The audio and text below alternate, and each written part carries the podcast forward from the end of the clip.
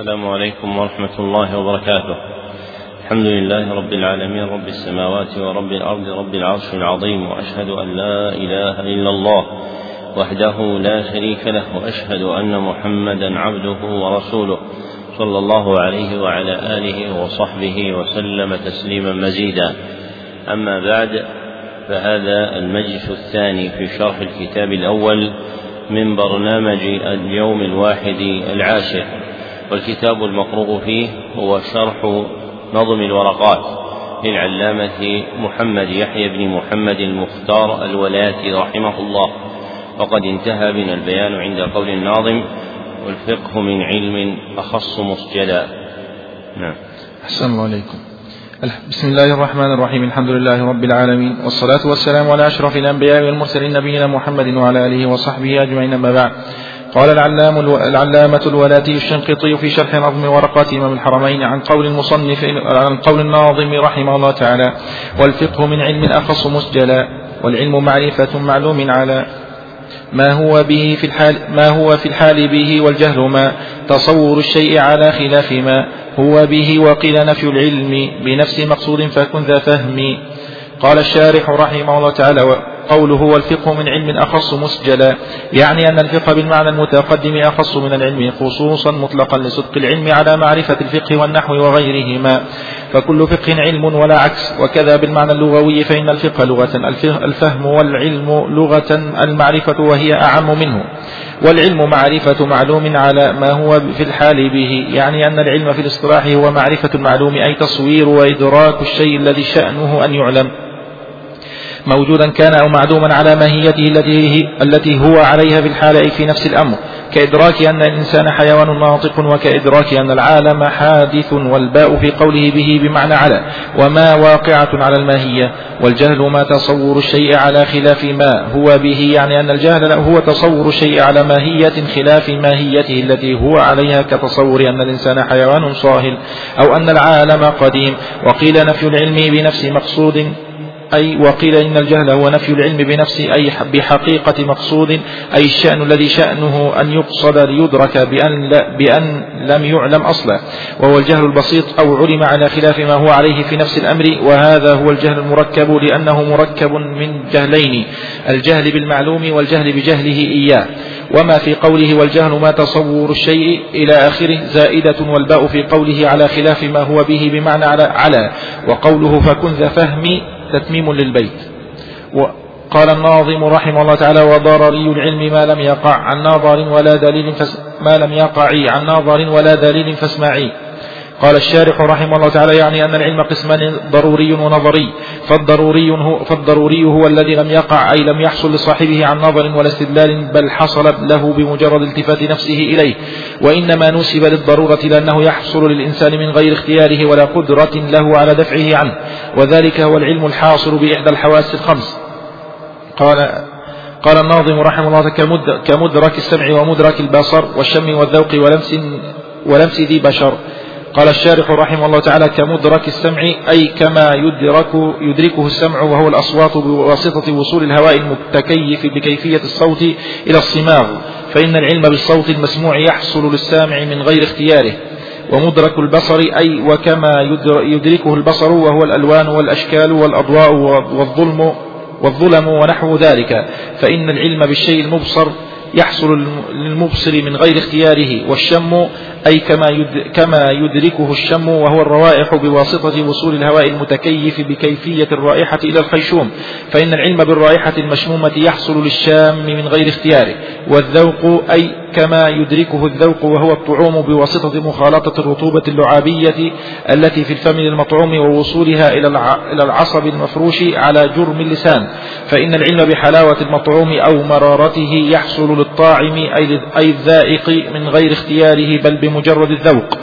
ولمس ذي بشر، أي وكما يدركه لمس ذي بشر، أي الإنسان، وهو الحرارة والبرودة والرطوبة واليبوسة ونحو ذلك بواسطة اتصال اللامس بالملموس، فإن العلم بحرارة الشيء الملموس أو برودته يحصل لللامس بمجرد اللمس من غير اختياره.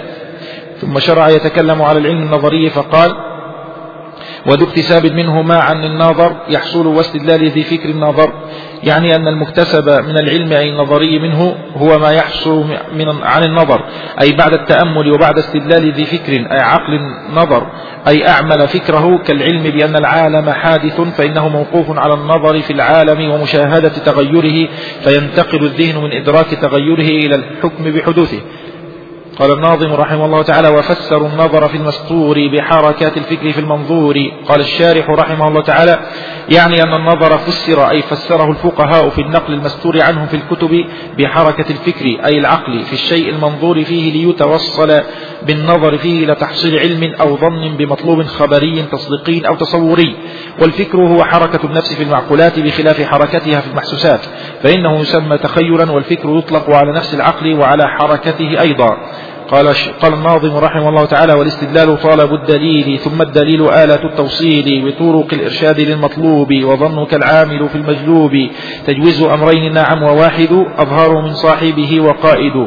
قال الشارح رحمه الله تعالى: والاستدلال طلب الدليل، يعني أن الاستدلال هو طلب الدليل ليتوصل بالنظر فيه إلى تحصيل ظن أو علم بمطلوب خبري تصديقي. فالنظر أعم من الاستدلال لأنه يكون في التصورات والتصديقات، والاستدلال خاص بالتصديقات. ثم الدليل آلة التوصيل بطرق الإرشاد للمطلوب، يعني أن الدليل هو الآلة التي يتوصل بها في طرق الإرشاد إلى المطلوب الخبري التصديقي، أي يتوصل بالنظر الصحيح فيه إلى مطلوب خبري. وصحة النظر فيه أن ينظر فيه من الجهة التي من شأنها أن ينتقل الذهن بها من الدليل إلى المطلوب، وهي المسماة وجه الدلالة.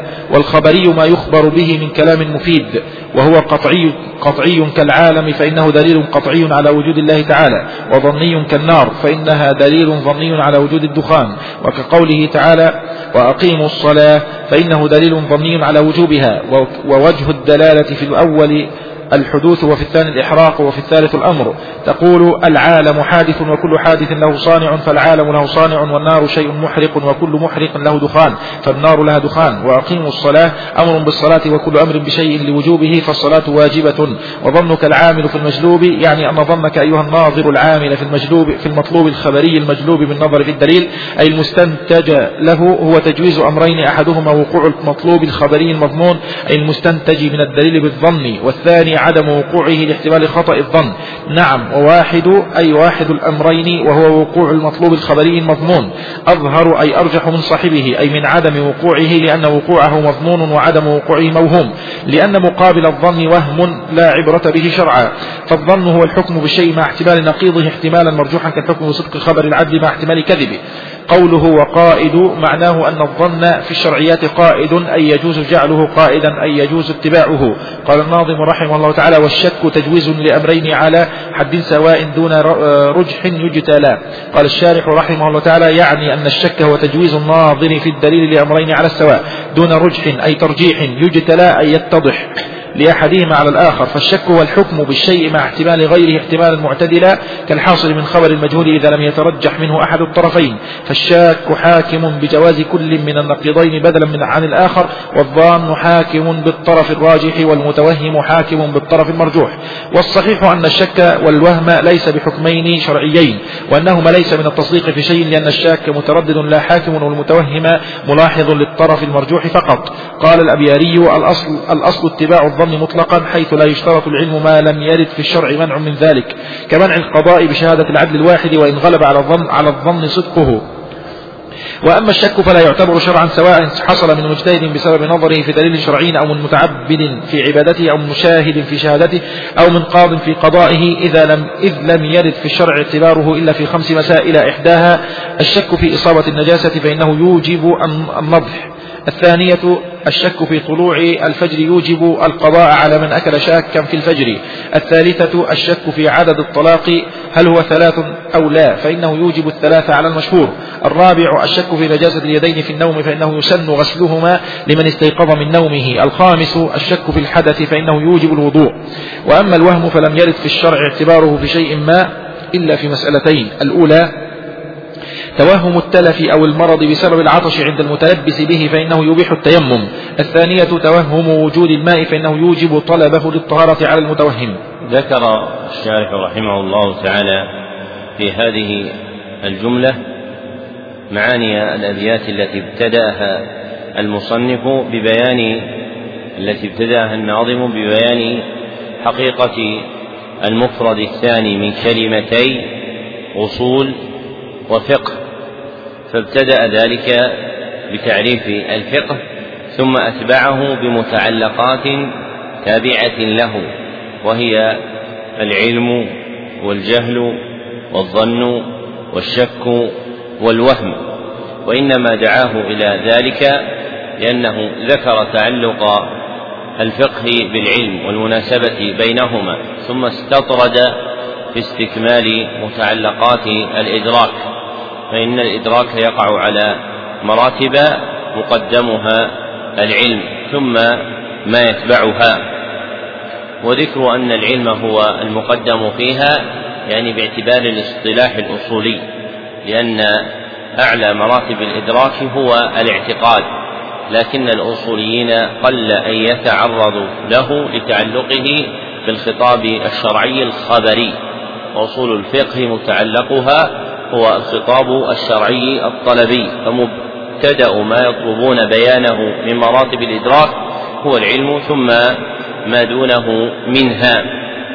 فذكر الشارح رحمه الله تعالى في فاتحة القول أن الفقه بالمعنى المتقدم وهو الأحكام الشرعية الطلبية إلى آخره أخص من العلم خصوصا مطلقا لصدق العلم على معرفة الفقه والنحو وغيرهما، فالعلم أوسع من العلم، والفقه واحد من الأفراد المندرجة فيه، فيكون النحو علما والفقه علم، فيكون النحو علما ويكون الفقه علما ويكون الحديث علما، فالفقه واحد من الأفراد المندرجة في حقيقة العلم. ثم أكد ذلك أيضا ببيان ما بينهما من الصلة بالنظر إلى المعنى اللغوي، فقال وكذا بالمعنى اللغوي، فإن الفقه لغة الفهم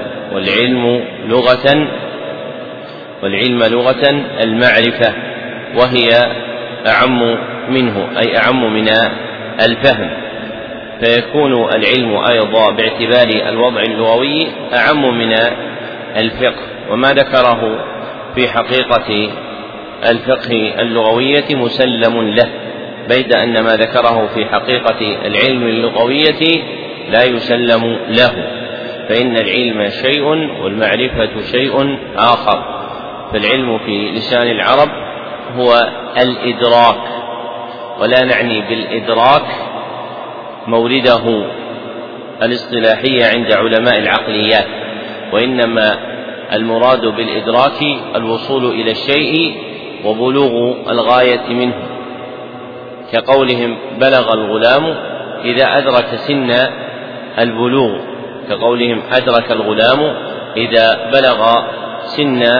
البلوغ، فيفترقان في المعنى اللغوي.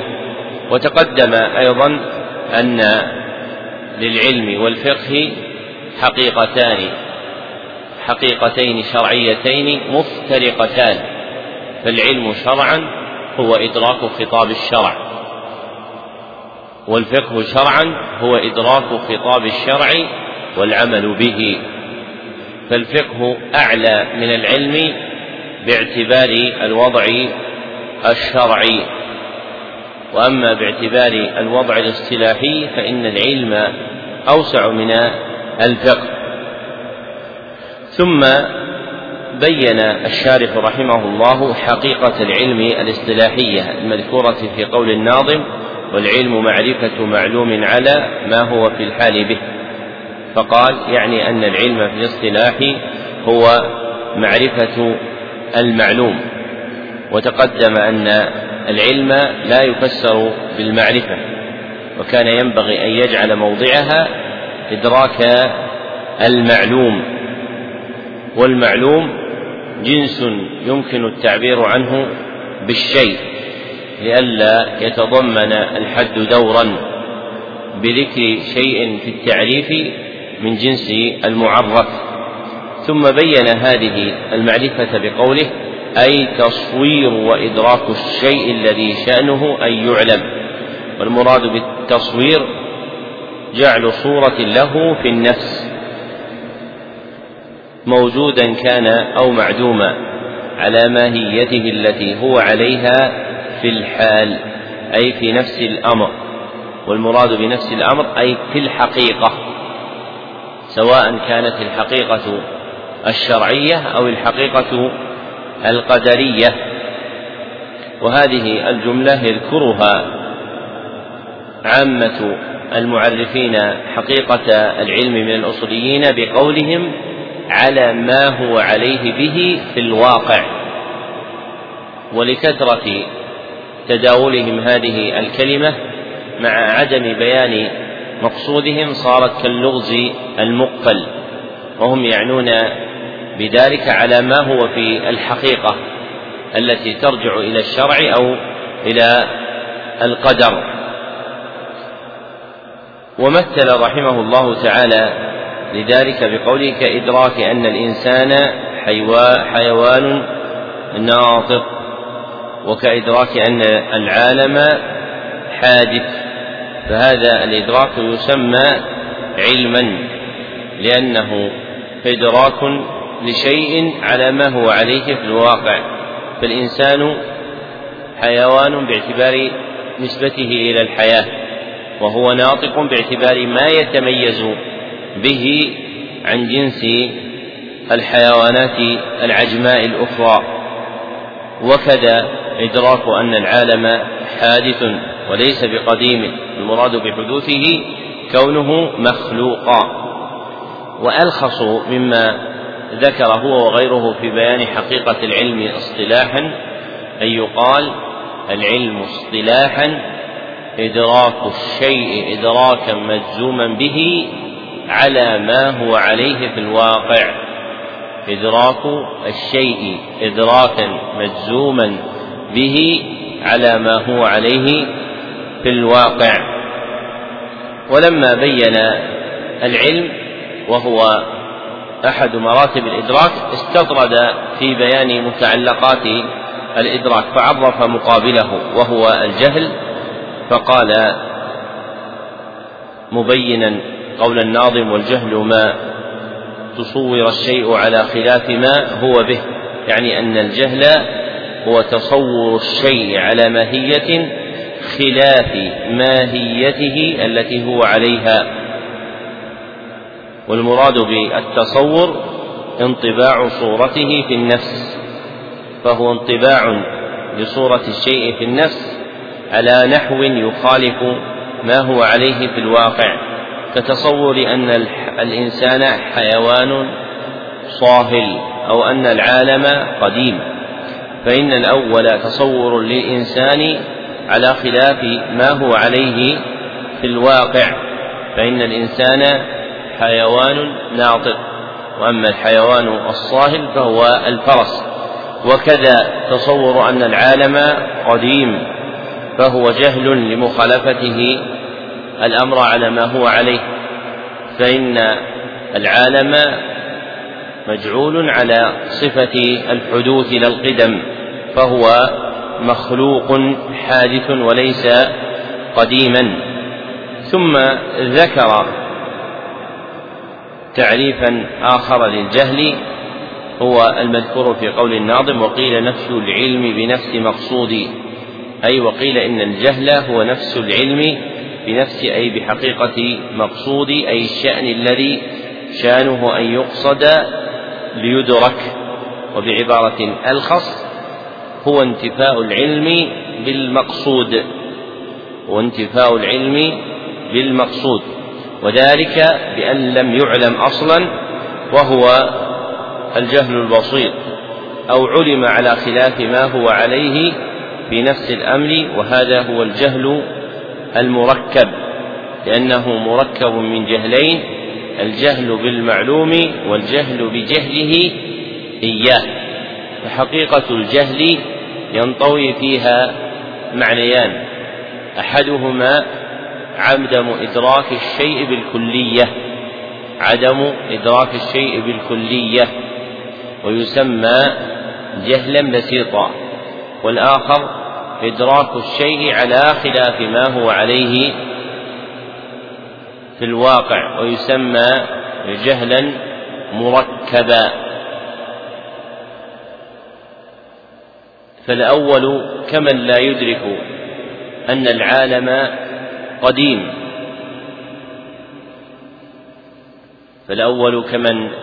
قديم، حادث، فإذا سئل هل العالم حادث قال لا أدري، هذا جهل بسيط. والثاني كحال من يزعم أن العالم عالم حادث، فهو يتصور شيئا على خلاف الواقع، فجهله مركب، فهو جاهل الواقع وواقع في جهل آخر، وهو تصور حقيقة العالم على غير ما هي عليه. وإنما سمي الأول بسيطا لانتفاء الإدراك فيه بالكلية، وسمي الثاني مركبا لما فيه من مضاعفة الجهل بعدم إدراك الشيء المراد مع تصور إدراك آخر لا حقيقة له، وهذا الجهل الثاني وهو المسمى بالمركب ليس جديرا بأن يدخل في جملة مراتب الإدراك، إذ لا حقيقة له بالكلية، وإنما هو تخيل، فيناسبه أن يجعل له اسم التخيل، كما قال تعالى في قصة موسى مع السحرة: يخيل إليه من سحرهم أنها تسعى.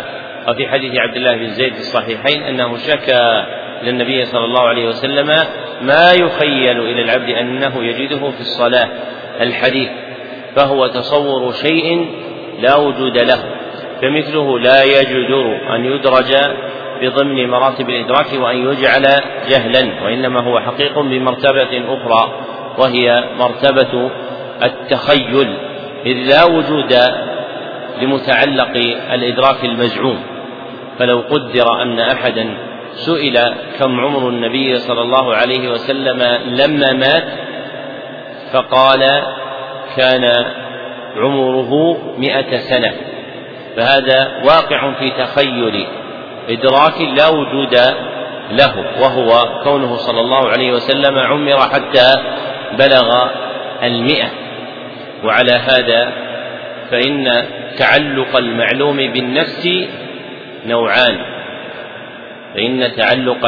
بالنفس نوعان، أحدهما عدم التعلق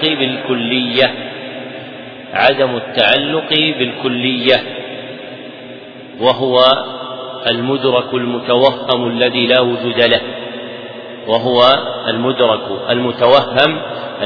لا وجود له، ويسمى التخيل.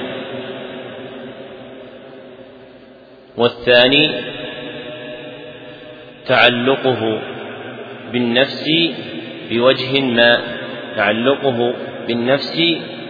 بوجه ما،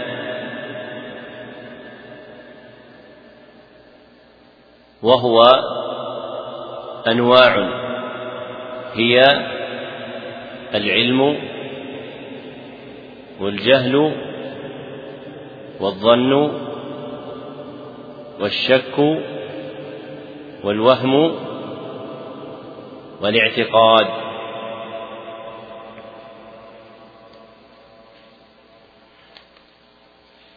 ثم ذكر المصنف رحمه الله تعالى قسمة العلم إلى قسمين: ضروري ونظري.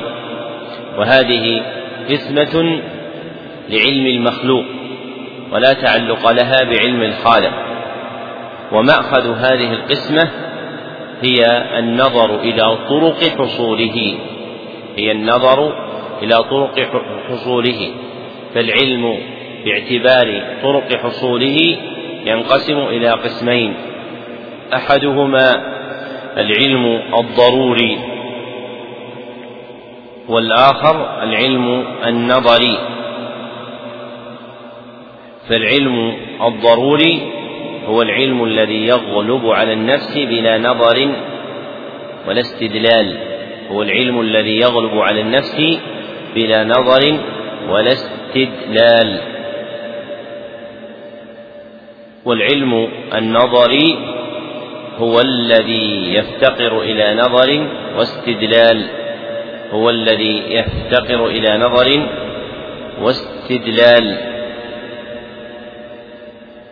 ثم ذكر رحمه الله تعالى أن العلم الضرورية هو العلم الحاصل بإحدى الحواس الخمس، ولا ينحصر العلم الضروري فيه، لكنه من أشهر موارده، فإن العلم ربما يكون ضروريا بإدراكه بإحدى الحواس الخمس أو بالتواتر أو ببديهة العقل. واقتصر الشارح على حصر العلم الضروري في ما حصل بإحدى الحواس الخمس لاشتراك جمهور الخلق فيه، فالخلق مشتركون في هذا المورد. والحواس جمع حاسة، وهي القوة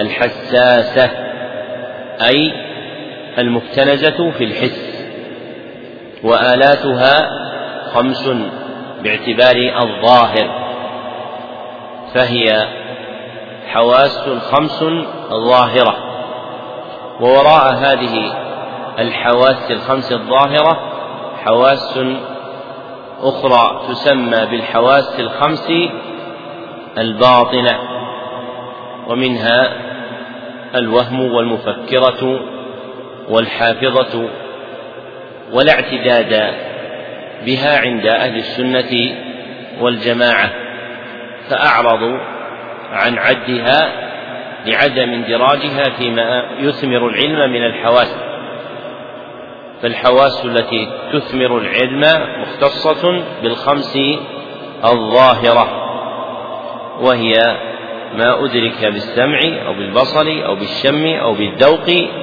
أو باللمس.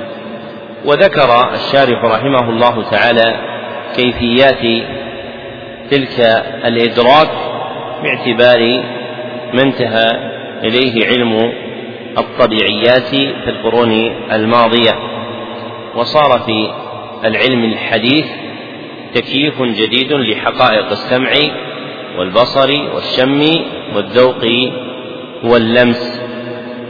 وما ذكره الشارح منقولا عن علماء الفلاسفة القدامى، وباعتبار ما اتضح لهم من حقائق تلك القوى، كقوله في بيان مدرك السمع، أي كما يدركه السمع وهو الأصوات بواسطة وصول الهواء المتكيف بكيفية الصوت إلى الصماخ.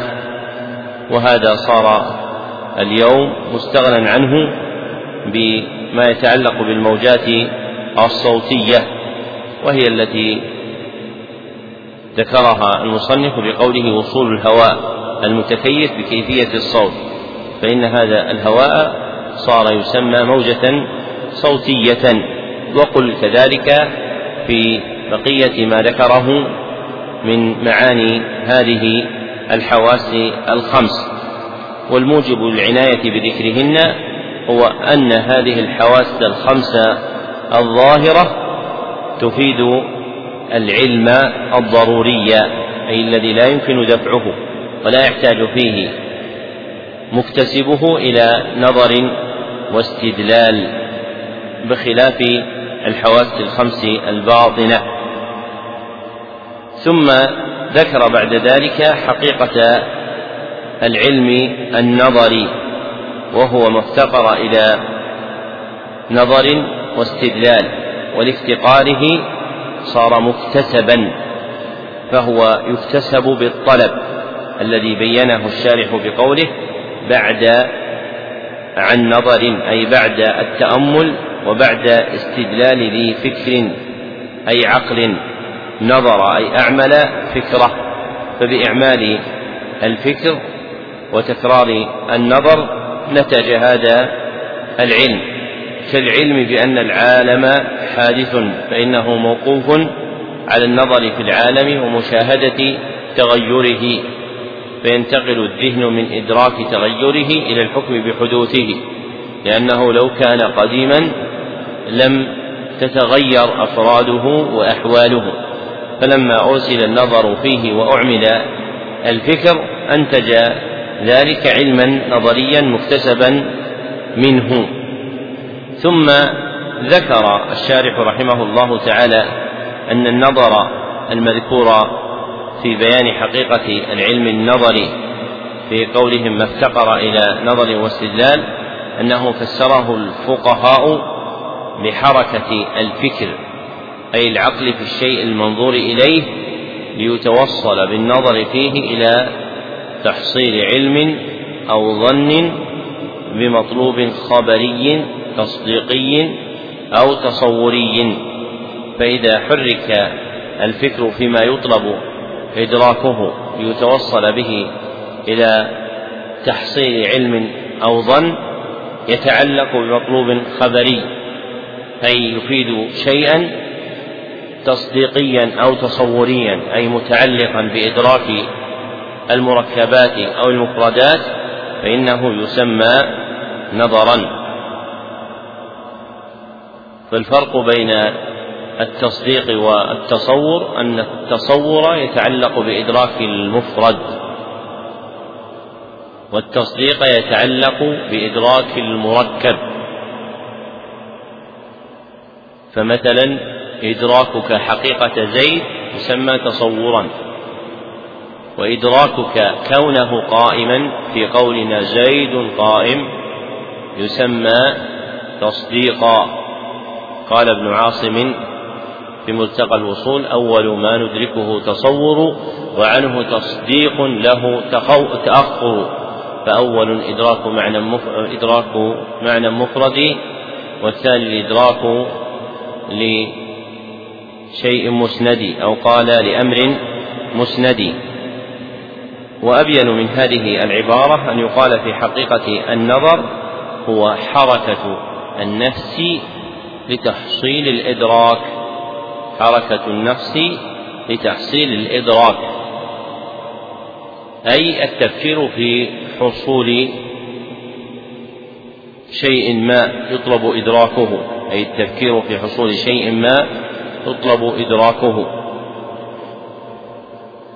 ونسبة تفسير النظر إلى الفقهاء فيها توسع، إذ مرد هذا العلم إلى علماء العقليات لا النقليات، ومن جملتهم الفقهاء. فالكلام في الفكر والنظر والاستدلال أصلها مأخوذ من علوم الفلاسفة، ثم دخل منها ما دخل في علم أصول الفقه والمنطق.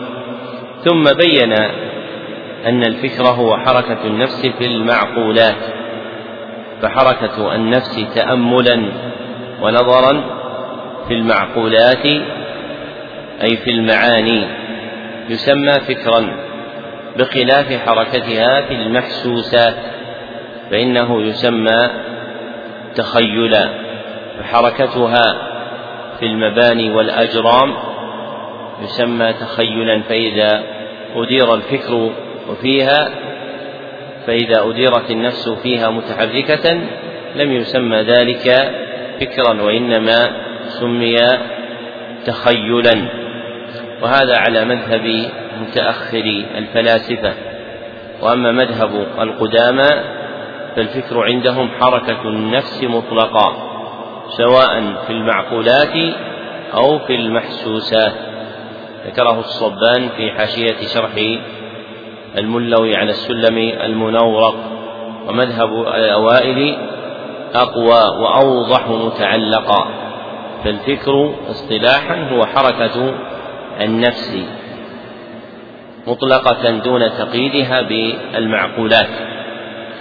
ثم بين الشارح رحمه الله حقيقة الاستدلال المذكورة في العلم النظري أنه افتقر إلى نظر واستدلال، فذكر أن الاستدلال هو طلب الدليل ليتوصل بالنظر فيه إلى تحصيل ظن أو علم بمطلوب خبري تصديقي. وكان مغنيا عن هذا الطول أن يقتصر على قوله الاستدلال اصطلاحا طلب الدليل، فإن ما بعده فضلة تبين الغاية منه ولا تعلق لها في إبانة حده. ومن القواعد التي تنبغي رعايتها في الحدود الحرص على الاختصار، لأن المقصود من وضع الحدود هو حصول تمييز الأشياء بعضها عن بعض بمعرفتها، والتطويل يناقض هذا المقصود. وفي ذلك قلت مصلحا بيتا في السلم المنورق، وعندهم من جملة المردود الطول والأحكام في الحدود، وعندهم من جملة المردود الطول والأحكام في الحدود. ثم ذكر رحمه الله تعالى فرقا بين النظر والاستدلال، فقال: فالنظر أعم من الاستدلال لأنه يكون في التصورات والتصديقات، والاستدلال خاص بالتصديقات، فالنظر أوسع لسعة متعلقه وهو التصورات والتصديقات، بخلاف الاستدلال المحصور في التصديقات.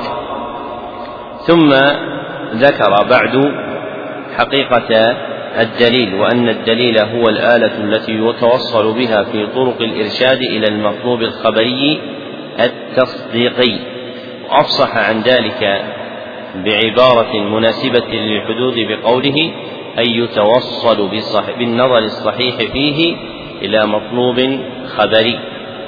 فالدليل اصطلاحا ما يمكن التوصل بصحيح النظر فيه إلى مطلوب خبري، ما يمكن التوصل بصحيح النظر فيه إلى مطلوب خبري، لا فرق بين كونه مفيدا للعلم أو للظن، فربما أفاد ذلك المطلوب الخبري العلم وربما أفاد الظن.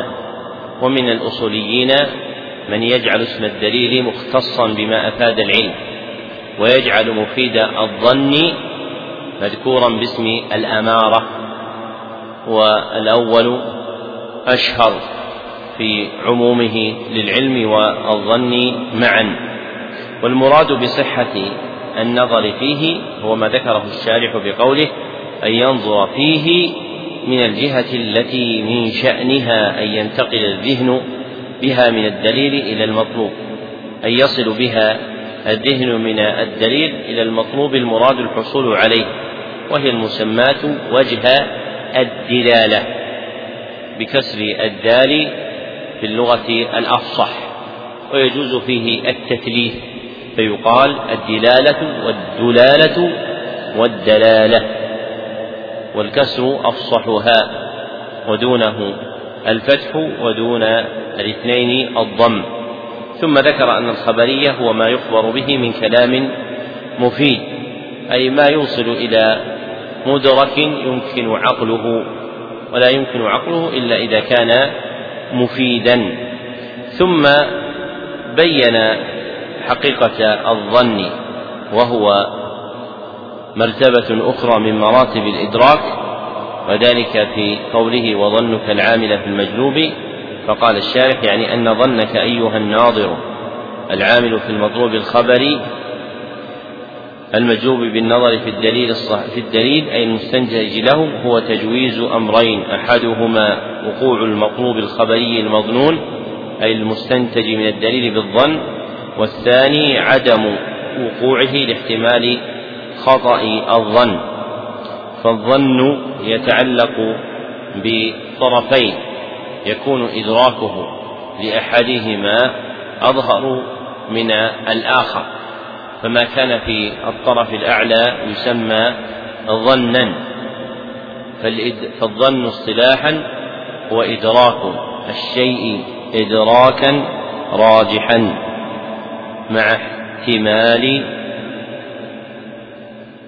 نقيض مرجوح، إدراك الشيء إدراكا راجحا مع احتمال نقيض مرجوح.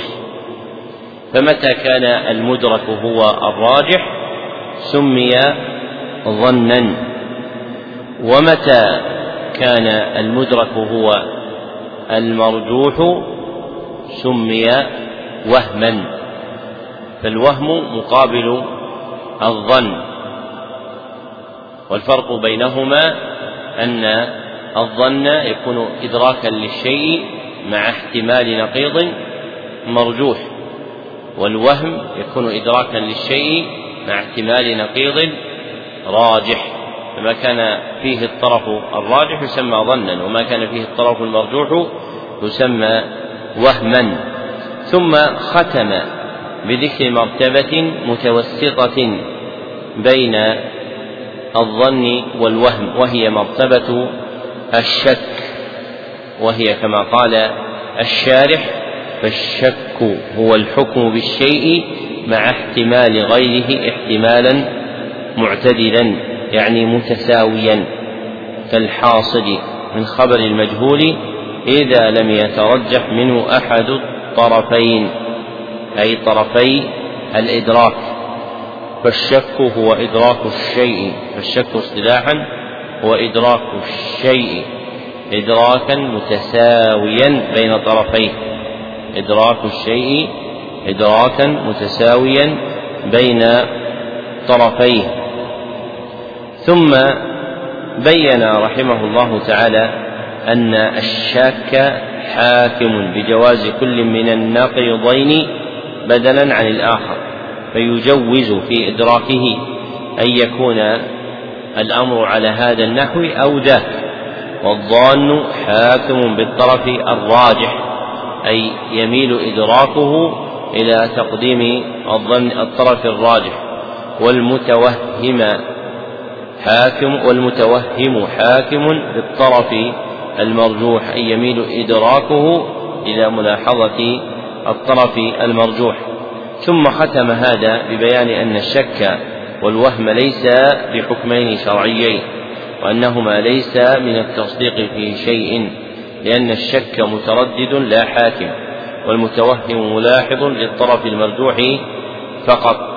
ثم نقل عن الأبياري وهو العلامة عبد الهادي الأبياري الأزهري رحمه الله، المتوفى سنة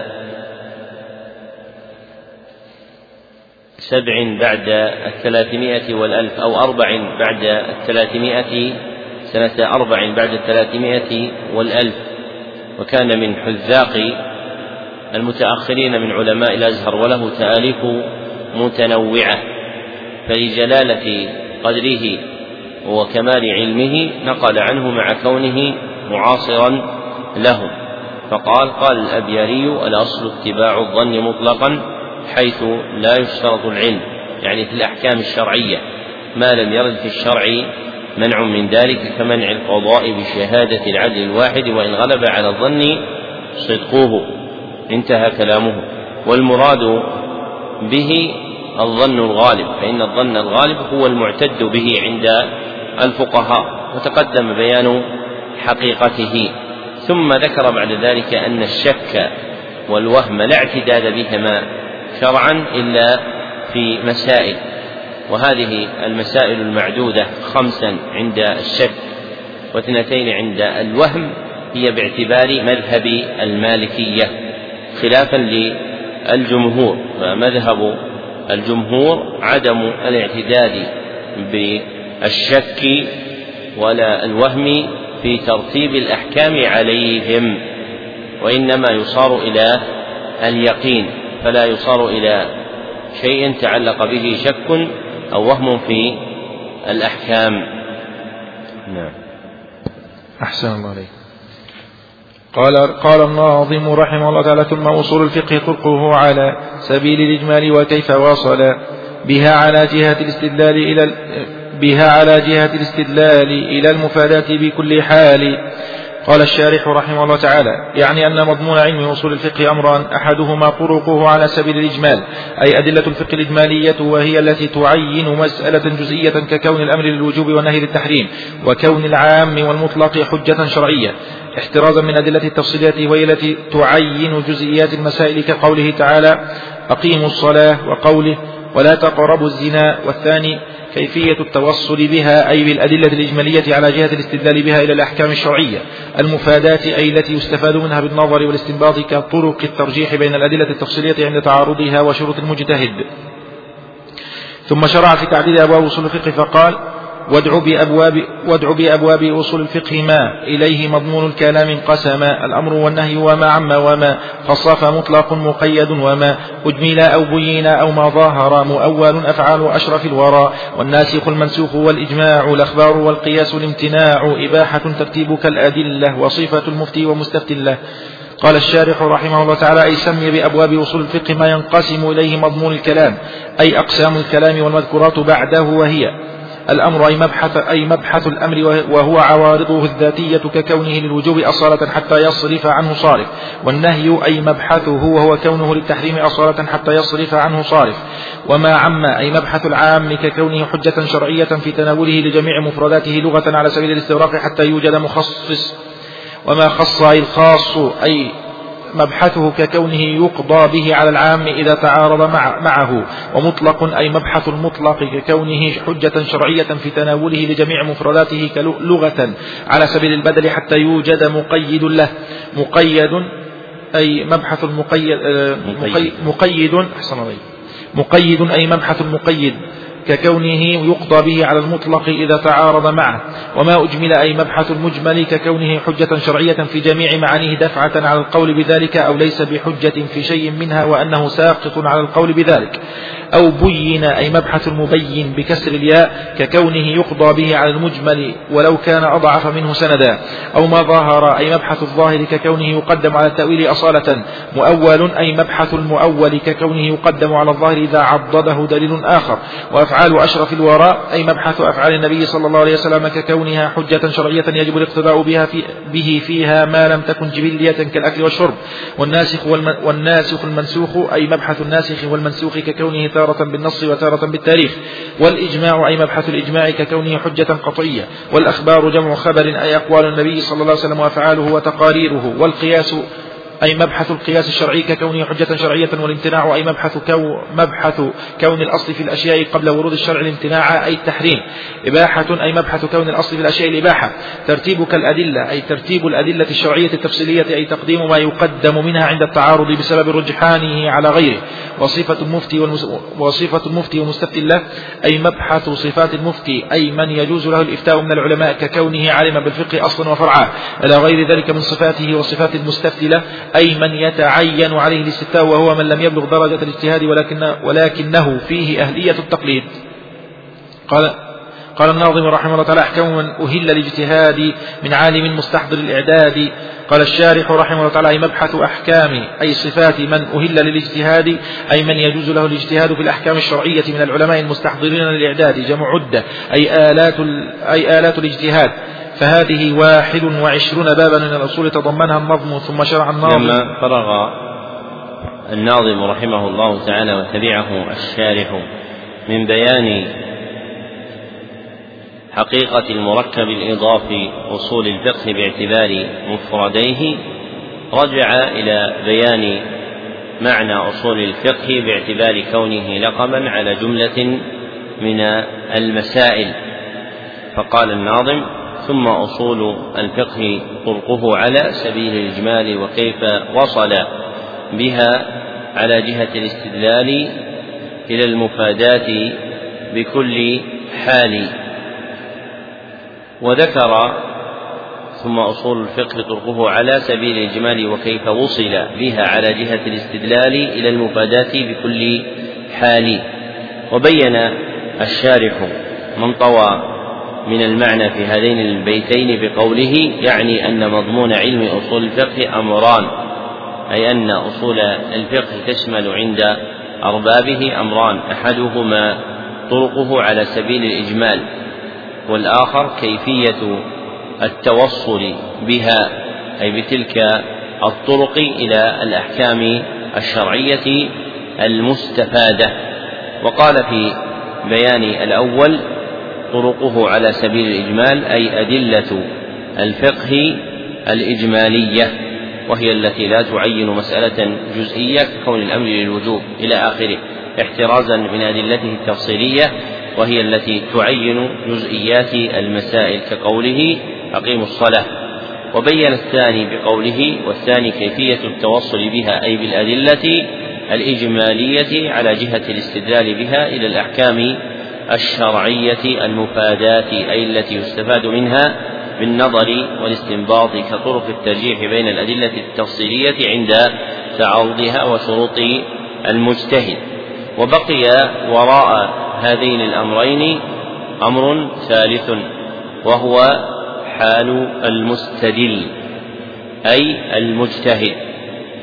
فأصول الفقه عند جمهور أهل العلم مركب من ثلاثة أشياء، أحدها الأدلة الإجمالية، وثانيها كيفية التوصل بها إلى الأحكام، وثالثها حال المستدل بها وهو المجتهد. والراجح أن أصول الفقه يتعلق بأمر واحد وهو الأول دون غيره، فإن الكيفية التي يحدث بها الاستدلال وحال المستدل خارجان عن حقيقة أصول الفقه. والعلوم إنما تعرف بالنظر إلى كونها حقائق وقواعد لا بما زاد عن ذلك، فذكر الكيفية المتعلقة بالاستدلال أو حال ذلك المستدل أمران خارجان عن تلك الحقيقة، فهما فضلة لا تعلق لهما ببيان أصول الفقه، فتنحصر أصول الفقه بأدلته الإجمالية المعبر عنها بالقواعد، لأن العلوم قواعد كما تقدم. فالمناسب للجادة أن يقال أصول الفقه اصطلاحا هي القواعد الإجمالية المتعلقة بالأحكام الشرعية الطلبية، القواعد الإجمالية المتعلقة بالأحكام الشرعية الطلبية، وهذا القدر متفق عليه. ثم يقع الافتراق بين الفقهاء والأصوليين، فينتهي حد الفقهاء إلى هذا، وأما الأصوليون فإنهم يخصون ذلك بكونها مكتسبة بطريق الاجتهاد، كونها مكتسبة بطريق الاجتهاد. ثم عدد الناظم أبواب أصول الفقه تبعا لأصله وهو الورقات، وبلغت عدة المعدود منها وفق ما ذكره الشارح 21 بابا،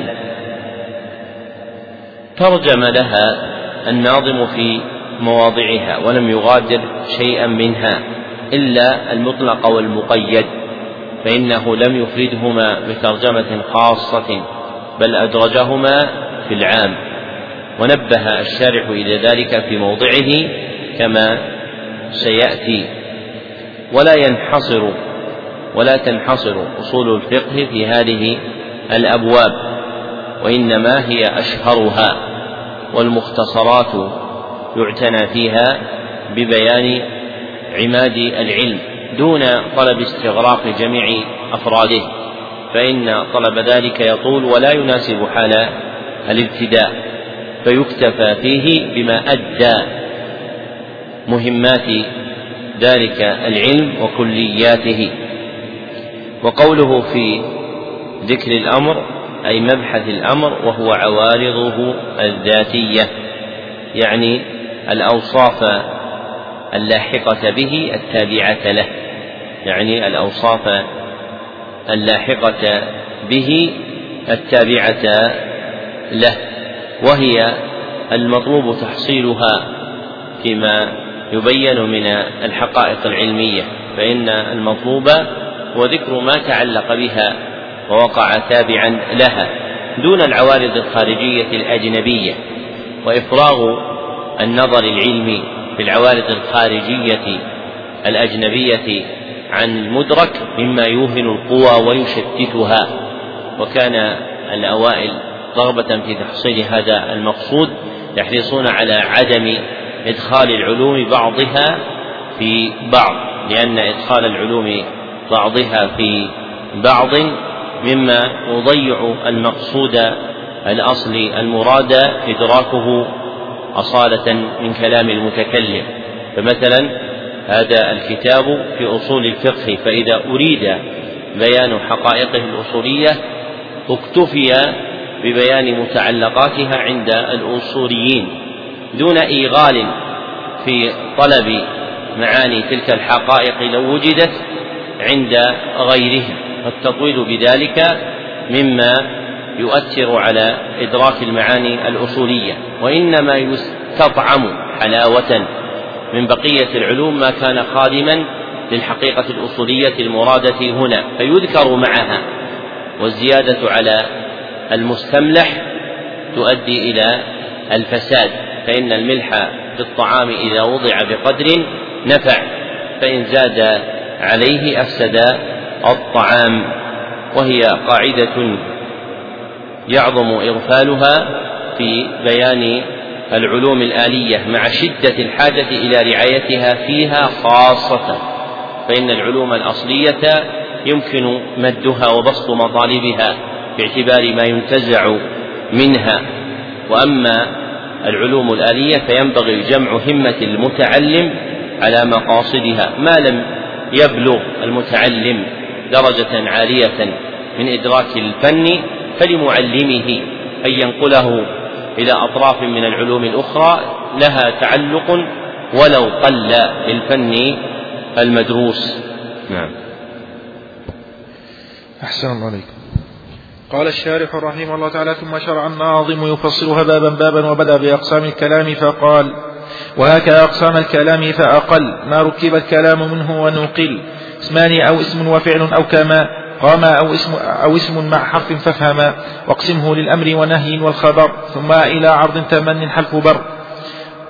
قال الشارح رحمه الله تعالى: وهكذا أقسام الكلام، أي خذها، فأقل ما ركب الكلام منه ونقل اسمان، أي المبتدأ والخبر، نحو الله أحد، أو اسم وفعل، أي فعل وفاعله أو مبتدأ وخبره، مثل قام زيد وزيد قام، أو فعل أو حرف كما قام، وكأنه لم يعتد بالضمير المستتر في قام الراجع إلى زيد، أو اسم مع حرف كما في النداء نحو يا زيد، وإنما كان كلاما لأن حرف النداء نائب مناب أدعو. قوله فافهم تتميم للبيت.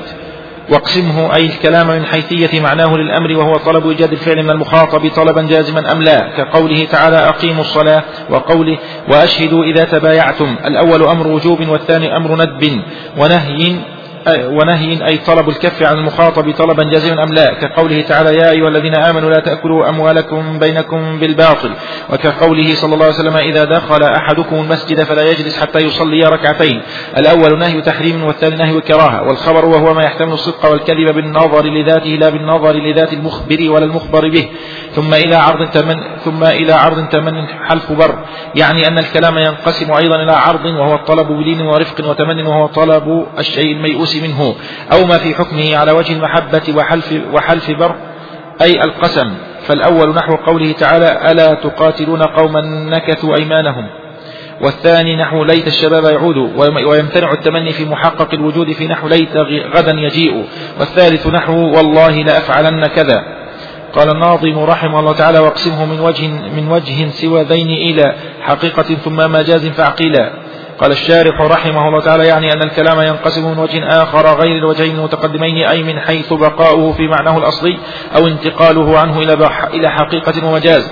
وقوله فاعقلا تتميم للبيت، والحقيقة لغة فعيلة بمعنى فاعلة أو بمعنى مفعولة من حق يحق، أي ثبت، نقل إلى الكلمة الثابتة أو المثبتة في مكانها الأصلية في مكانها الأصلي. والمجاز لغة المفعل من جاز المكان يجوزه إذا تعداه، نقل إلى الكلمة المتعدية مكانها الأصلي. ثم شرع في تعريف الحقيقة في الاصطلاح فقال: فما على موضوعه قد باقي حقيقة، وقيل ما قد ألفي، مستعملا فيما عليه اصطلح في عرف ذي تخاطب وصالحا. فما على موضوعه قد بقي حقيقة، يعني أن الحقيقة في الاصطلاح هي اللفظ الباقي، أي المستعمل في موضوعه، أي في معناه الموضوع له أصالة، كمثل الأسد في الذات المفترسة.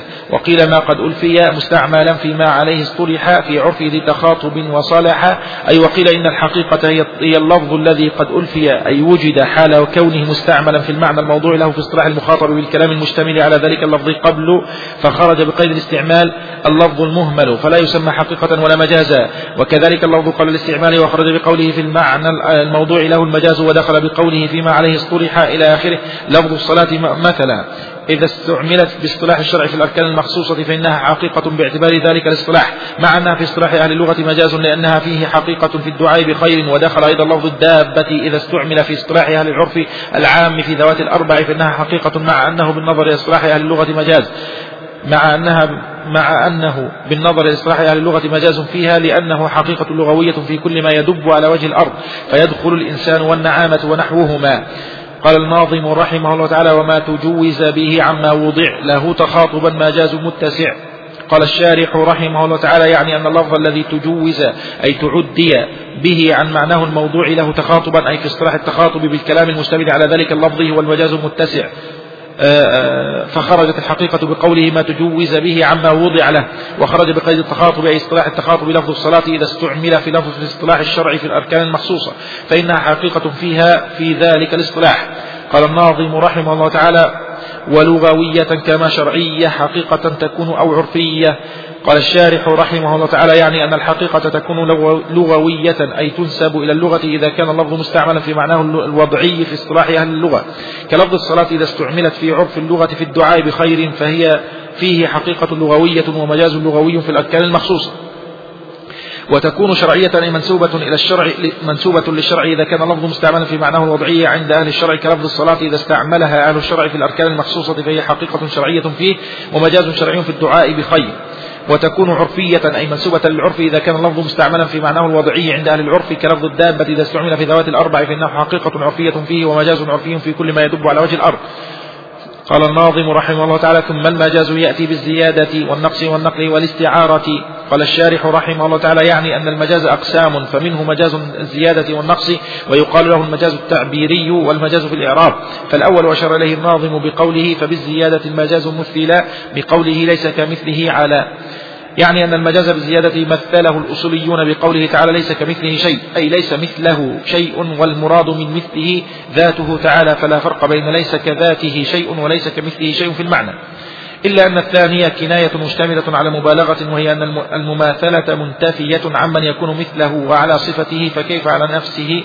وهذا يستلزم وجود المثل إذا الفرض كاف في المبالغة، ومثل هذا شائع في كلام العرب وفي روح المعاني، والكاف في كمثله صلة، وفائدتها تأكيد نفي المثل عن الله تعالى. وقيل إنها غير صلة، وإن مثل بمعنى الذات، والمعنى ليس مثل ذاته شيء، وعلى هذا يكون معنى الآية نفي المثل عن الله تعالى على طريق الكناية التي هي أبلغ، لأن الله تعالى موجود قطعا، فنفي مثل المثل مستلزم لنفي المثل ضرورة أنه لو وجد له مثل لكان هو تعالى مثلا لمثله، فلا يصح نفي مثل المثل، فهو من باب نفي الشيء بنفي ملازمه.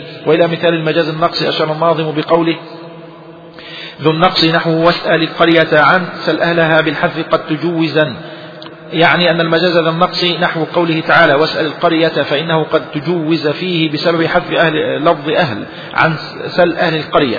ويشترط في هذا النوع أن يكون في الكلام المظهر دليل على المحذوف كالقرينة العقلية هنا، الدالة على أن الجماد لا يمكن سؤاله. وإنما سمي هذان النوعان مجازا لأن الكلمة نقلت عن إعرابها الأصلي إلى إعراب آخر، فالحكم الأصلي في مثل النصب في مثل النصب وقد تغير بسبب الكاف إلى الجر، والحكم الأصلي في القرية الجر وقد تغير بسبب حذف الأهل إلى النصب. ثم أشار إلى مجاز النقل بقوله والنقل في المجاز كالغائط فيه فضلات الإنسان فحقق وسط فيه، يعني أن مجاز النقل هو أن ينقل اللفظ عن معناه الأصلي إلى معنى آخر لمناسبة بينهما ويكثر استعماله فيه حتى يصير هو المتبادر إلى الذهن عند الإطلاق ويصير المعنى الأصلي كالمهجور، كاستعمال لفظ الغائط في فضلة الإنسان فضلاته فإنه نقل إليه عن معناه الأصلي وهو المكان المنخفض من الأرض والمناسبة بينهما قاضي الحاجة يقصد ذلك المكان غالبا طلبا للستر فاشتهر استعماله في الفضلة حتى صار لا يتبادر منه إلى الذهن عند الإطلاق اللهي، فهو حقيقة عرفية فيها بالنظر إلى العرف ومجاز لغوي بالنظر للغة. وقوله فحقق وسط فيه تتميم للبيت. ثم أشار إلى مجاز الاستعارة بقوله وباستعارة كما جدار يريد أن ينقض فاستعار لفظ الإرادة لمن لا يشعر بشبه الإشراف بمن يستشعر. قوله وباستعارة كما جدار يريد أن ينقض يعني أن المجاز بالاستعارة واستعمال اللفظ في غير معناه الأصلي لمشابهة بينهما، كقوله تعالى جدارا يريد أن ينقض، فإنه تعالى شبه ميل الجدار إلى السقوط بإرادة السقوط التي هي من صفات الحيوان العاقل، فاستعار لفظ الإرادة أي أطلق لفظ الإرادة لمن لا يشعر أي أسند لفظ الإرادة لمن لا يعقل هو الجدار، فقال يريد أن ينقض وذلك لشبه الإشراف لمن يستشعر أي لأجل شبه إشراف الجدار أي ميله إلى السقوط بإرادة من يستشعر أي من يعلم. قلت وظاهر النظم أن النقل قسم من المجاز مقابل للأقسام المذكورة معه، وليس كذلك فإن النقل يعم جميع أنواع المجاز إذ لا مجاز إلا وهو منقول عن معناه الأصلي إلى معنى آخر يكون حقيقة فيه ويهجر المعنى الأصلي بكلية سواء كان بين المعنى المنقول عنه والمعنى المنقول إليه علاقة أم لا، فإن كان يعني هذا النقل فإنه قسم مستقل ولكنه ليس من أقسام المجاز كما زعم الناظم تبع الإمام الحرمين في ورقاته، بل هو قسم مستقل ومسمى الحقيقة الشرعية والعرفية، كلفظ الصلاة فإنه نقل عن معناه اللغوي الذي هو الدعاء بخير من الأركان المخصوصة، وكلفظ الدابة فإنه نقل عن معناه اللغوي وهو كل ما يدب على وجه الأرض إلى ذوات الأربع.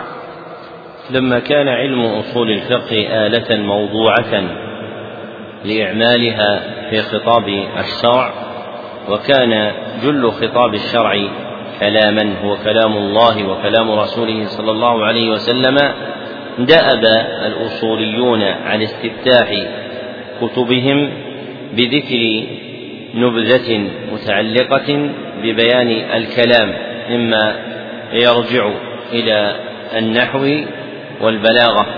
فمن مشهور مطالبهم ما ذكره الناظم في أقسام الكلام في قوله وهاك أقسام الكلام فأقل ما ركب الكلام منه ونقل إلى آخر ما قال.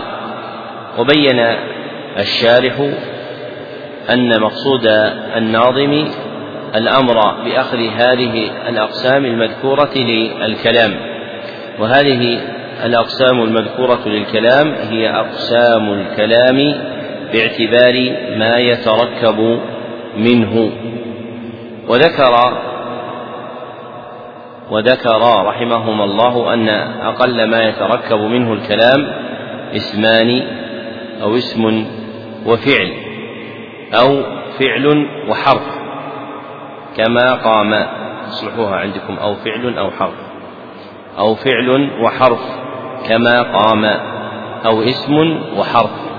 فأقل ما يتركب منه الكلام هو أحد أربعة أنواع: الأول اسمان، والثاني اسم وفعل، والثالث فعل وحرف، والرابع اسم وحرف.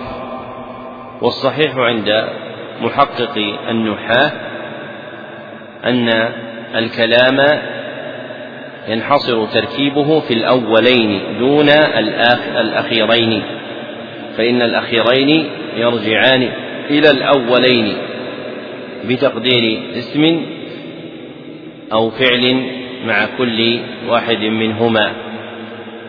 فالأول منهما وهو فعل وحرف كما قام يتعلق بهما اسم هو الضمير المستتر، والثاني وهو اسم مع الحرف يتعلق بهما فعل وهو أدعو أو أنادي. فالمختار الاقتصار على تركيبه من الأولين، وهو قول جمهور النحاة. قال ابن مالك رحمه الله تعالى في الكافية الشافية: وهو من اسمين كزيد ذاهب، أو اسم وفعل كفاز التائب، وهو من زوائده على ألفيته مما يحتاج إليه. ثم ذكر رحمه الله تعالى أن الكلام ينقسم باعتبار حيثية أخرى إلى أقسام أخرى، وهذه الحيثية جعلها الشارح حيثية المعنى يعني المدلول، فالكلام ينقسم باعتبار مدلوله إلى أقسام، ذكر منها الأمر والنهي والخبر والعرض والتمني والحلف، وهذه الأقسام المبددة يمكن ردها إلى مأخذ جامع، وهو أن الكلام باعتبار مدلوله ينقسم إلى قسمين، أحدهما الخبر والآخر الإنشاء، والفرق بينهما أن الخبر قول يلزمه الصدق أو الكذب، قول يلزمه الصدق أو الكذب، والإنشاء قول لا يلزمه الصدق أو الكذب، قول لا يلزمه الصدق أو الكذب. وبيان حقيقة الخبر والإنشاء فيها منازعات ومجاولات، والمختار هو المذكور، مما حققه ابن الشاط في تهذيب الفروق، وتبعه محمد علي ابن حسين المالكي في اختصارها. أما المشهور عند علماء البلاغة والمنطق من أن الخبر ما احتمل الصدق أو الكذب، والإنشاء ما لا يحتمله، فعليهما اعتراضات ليس هذا محل بيانها. والإنشاء ينطوي على الأقسام التي ذكراها من العرض والتمني والحلف والأمر والنهي، فهذه أفراد مندرجة في الإنشاء لصدق حده عليها، فإن حده أنه قول لا يلزمه الصدق أو الكذب. ثم ذكر بعد ذلك قسمة للكلام باعتبار ثالث، وذلك في قوله واقسمه من وجه سوى دين إلى، يقسمه من وجه ثالث سوى ما تقدم، وهو قسمة الكلام باعتبار استعماله، قسمة الكلام باعتبار استعماله، فينقسم إلى قسمين هما الحقيقة والمجاز. وبين المصنف رحمه الله تعالى المعنى اللغوي للحقيقة والمجاز فأحسن في تقريره، ووقع موافقا للوضع اللغوي، ثم أتبعه ببيان الحقيقة والمجاز اصطلاحا، فذكر تبعا لنظمه المبني على أصله وهو الورقات أن الحقيقة عرفت بتعريفين، أحدهما أن الحقيقة اصطلاحا هي اللفظ المستعمل في موضوعه، اللفظ المستعمل في موضوعه، والآخر أن الحقيقة هي اللفظ المستعمل في المعنى الموضوع له في اصطلاح المخاطبة، هو اللفظ المستعمل للمعنى الموضوع له في اصطلاح المخاطبة أو المخاطب، والمخاطب باعتبار صدور الكلام، والمخاطبة باعتبار فعله، وتعريفها بالمخاطبة تعليقها بالمخاطبة أو لا. والأوفق أن يقال إن الحقيقة اصطلاحا هي القول المستعمل فيما اصطلح عليه في المخاطبة، القول المستعمل فيما اصطلح عليه من المخاطبة. وذكر الشارح أن قيد الاستعمال خرج به اللفظ المهمل، فلا يسمى حقيقة ولا مجازا، والمراد باللفظ المهمل إيش؟ ما لا معنى له، ما لا معنى له، ويقابله اللفظ المستعمل وهو ما له معنى ويسمى قولا. ثم قال: وكذلك اللفظ قبل الاستعمال، أي قبل وروده على المحل في استعماله، فالألفاظ قبل ورودها على المحل في استعمالها لا توصف بذلك. وهذا من فضول المسائل التي مازت للأصول مما ذكره ابن القيم في إعلام الموقعين والشاطبي في الموافقات، فإنه لا حاجة إلى معرفة حكمها قبل استعمالها وهل هي داخلة في هذا أم خارجة عنه.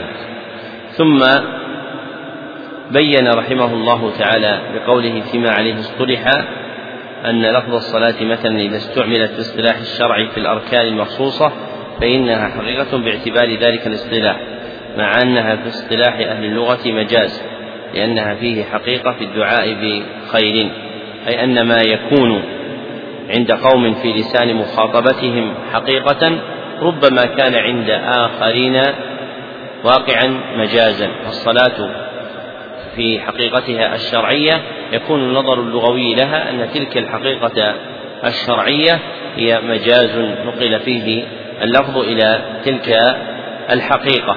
ثم عرف مقابل الحقيقة وهو المجاز، فذكر أن المجاز هو ما تجوز به عما وضع له في اصطلاح المخاطبة. وعلى ما تقدم فالمجاز اصطلاحا هو القول المستعمل في غير ما اصطلح عليه من المخاطبة، القول المستعمل في غير ما اصطلح عليه من المخاطبة، وهذه المخاطبة لها ثلاث متعلقات: أحدها المخاطبة الشرعية، والثاني المخاطبة اللغوية، والثالث المخاطبة العرفية. وأنتجت هذه التعلقات أنواع الحقائق، فالحقيقة لها ثلاثة أنواع: أولها الحقيقة الشرعية، وهي القول المستعمل فيما اصطلح عليه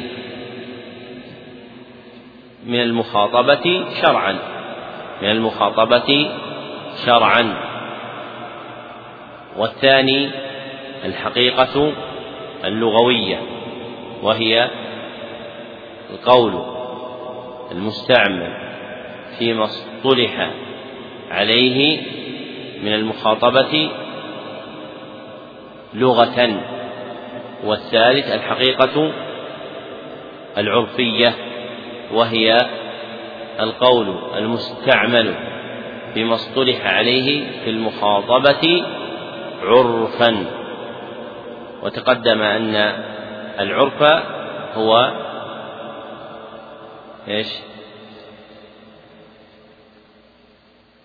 ما وقع التعارف عليه بين الناس. قال ابن عاصم في مرتقى الوصول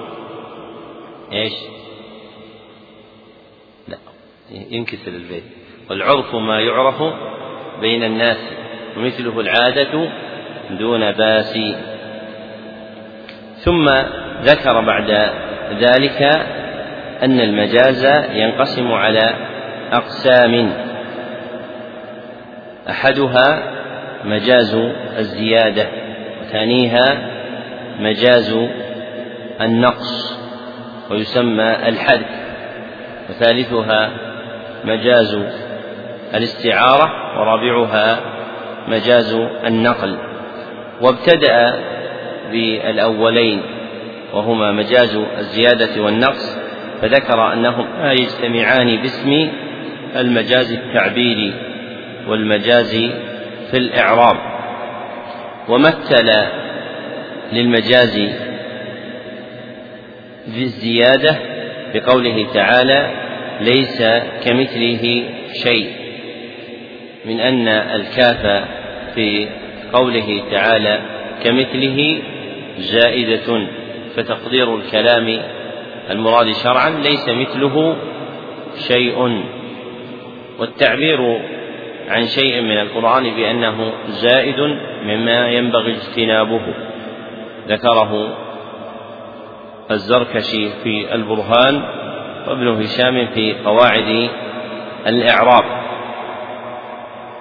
وهذه الزيادة جاء بها لنفي مثل المثل المفيد لنفي المثل على ما اختاره التفتزان وهو المذكور في قوله: وعلى هذا يكون معنى الآية نفي المثل عن الله تعالى على طريق الكناية التي هي أبلغ، لأن الله تعالى موجود قطعا، فنفي مثل المثل مستلزم لنفي المثل ضرورة، أنه لو وجد له مثل لكان هو تعالى مثل لمثله، فلا يصح نفي مثل المثل، فهو من باب نفي الشيء بنفي ملازمه، أي توصل بنفي مثل المثل إلى نفي وجود مثل لله سبحانه وتعالى على طريق الكناية.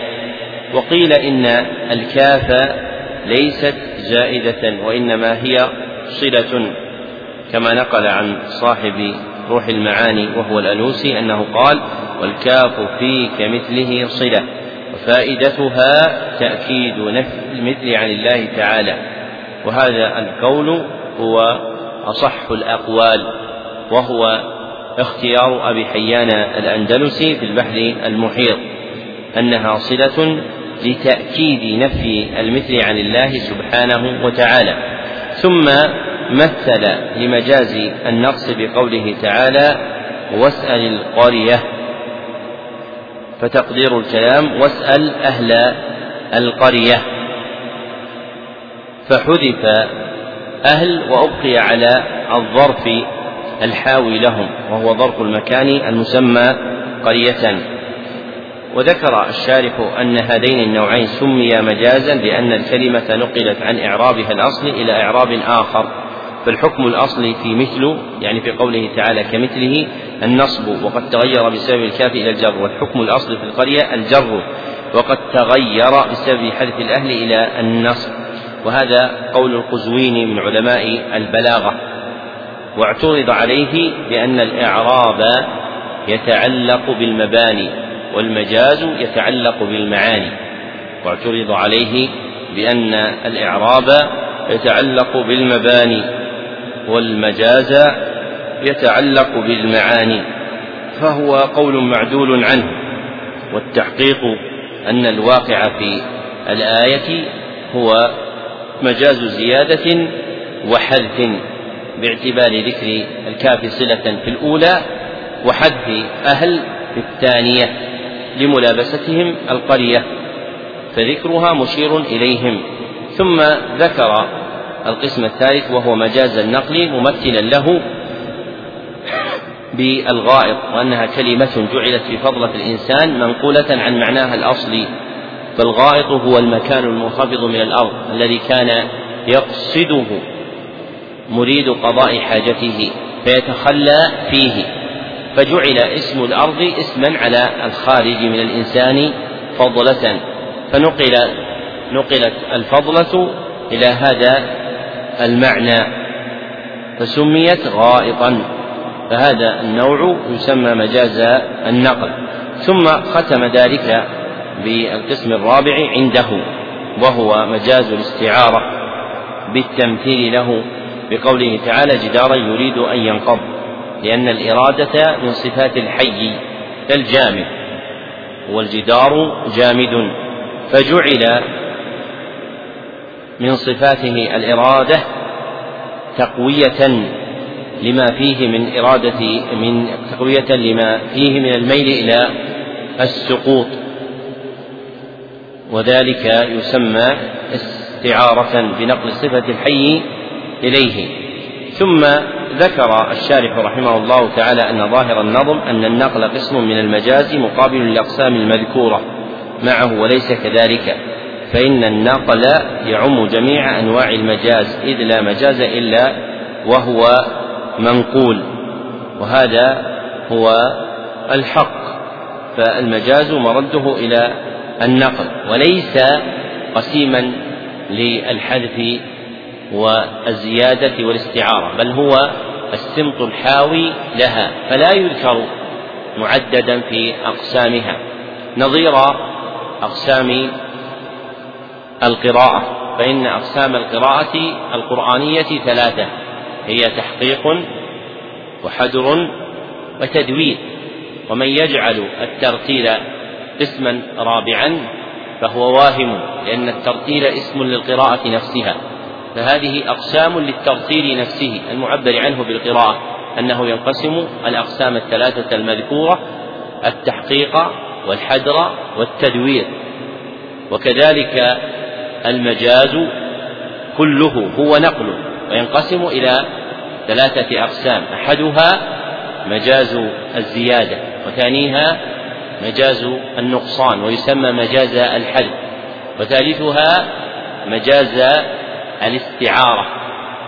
وهذا المجاز المدلول عليه بمجاز النقل هو المجاز اللغوي، هو المجاز اللغوي، وهو قسيم للمجاز الإسنادي، وهو قسيم للمجاز الإسنادي. فالجامع لأقسام المجاز أن أقسام المجاز نوعان، فالجامع لأقسام المجاز أن أقسام المجاز نوعان، أحدهما مجاز النقل، أحدهما مجاز النقل، والآخر المجاز الإسنادي، والآخر المجاز الإسنادي. والأقسام الثلاثة المذكورة آنفا هي أقسام مجاز النقل، أنه مجاز نقص وزيادة واستعارة، والفرق بينهما أن المجاز مجاز النقل وهو المسمى بالمجاز اللغوي متعلقه الكلمة، أن مجاز النقل المسمى بالمجاز اللغوي متعلقه الكلمة، وأن المجاز الإسنادي متعلقه تركيب الكلام، متعلقه تركيب الكلام، كقولهم رعت الغنم المطر، كقولهم رعت الغنم المطر، يريدون العشب الناشئة عن المطر، فهذا يعد مجازا باعتبار تركيب الكلام ويسمى مجازا إسناديا. واعتذر الحطاب الرعيني رحمه الله عما بدر من الجويني من الإخلال بما عليه المحققون من المسائل المتعلقة بالنحو والبلاغة، من أنه أراد أن يبين قدرا مستطابا من تلك العلوم بأقل سبب دون إمعان في تحقيقها، فلم يحقق هذه المسائل كما ينبغي، وتتابع عامة شراح الكتاب وناظميه على ذكر المعاني وفق ما قررها الجويني، وهو رحمه الله تعالى تسمح في ذلك لأن الكتاب موضوع للمبتدئين، فيقع فيه من التسمح في بيان مقاصده شيء باعتبار ما يناسب مداركهم.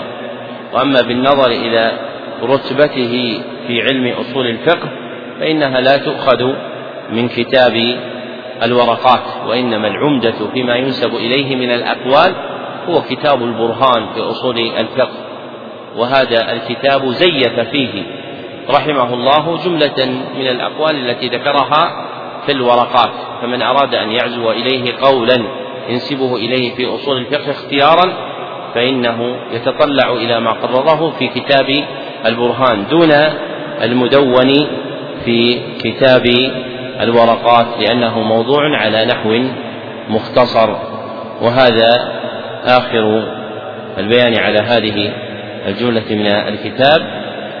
وبقي مجلس بعد العشاء، ورغب بعض الإخوان أن نزيدهم مجلسا بعد المغرب لأن لا نطول عليهم السهرة بعد العشاء، مع أن البخاري في كتاب العلم بوب باب السهر في العلم، لكن لا بأس أن نجمع بين الأمرين بعد المغرب وبعد العشاء، فإن شاء الله تعالى يكون عندنا المجلس الثالث بعد المغرب ونستكمل بقيته بعد العشاء. وفق الله الجميع ما يحب ويرضى، الحمد لله رب العالمين، صلى الله وسلم على عبده ورسوله محمد وآله وصحبه أجمعين.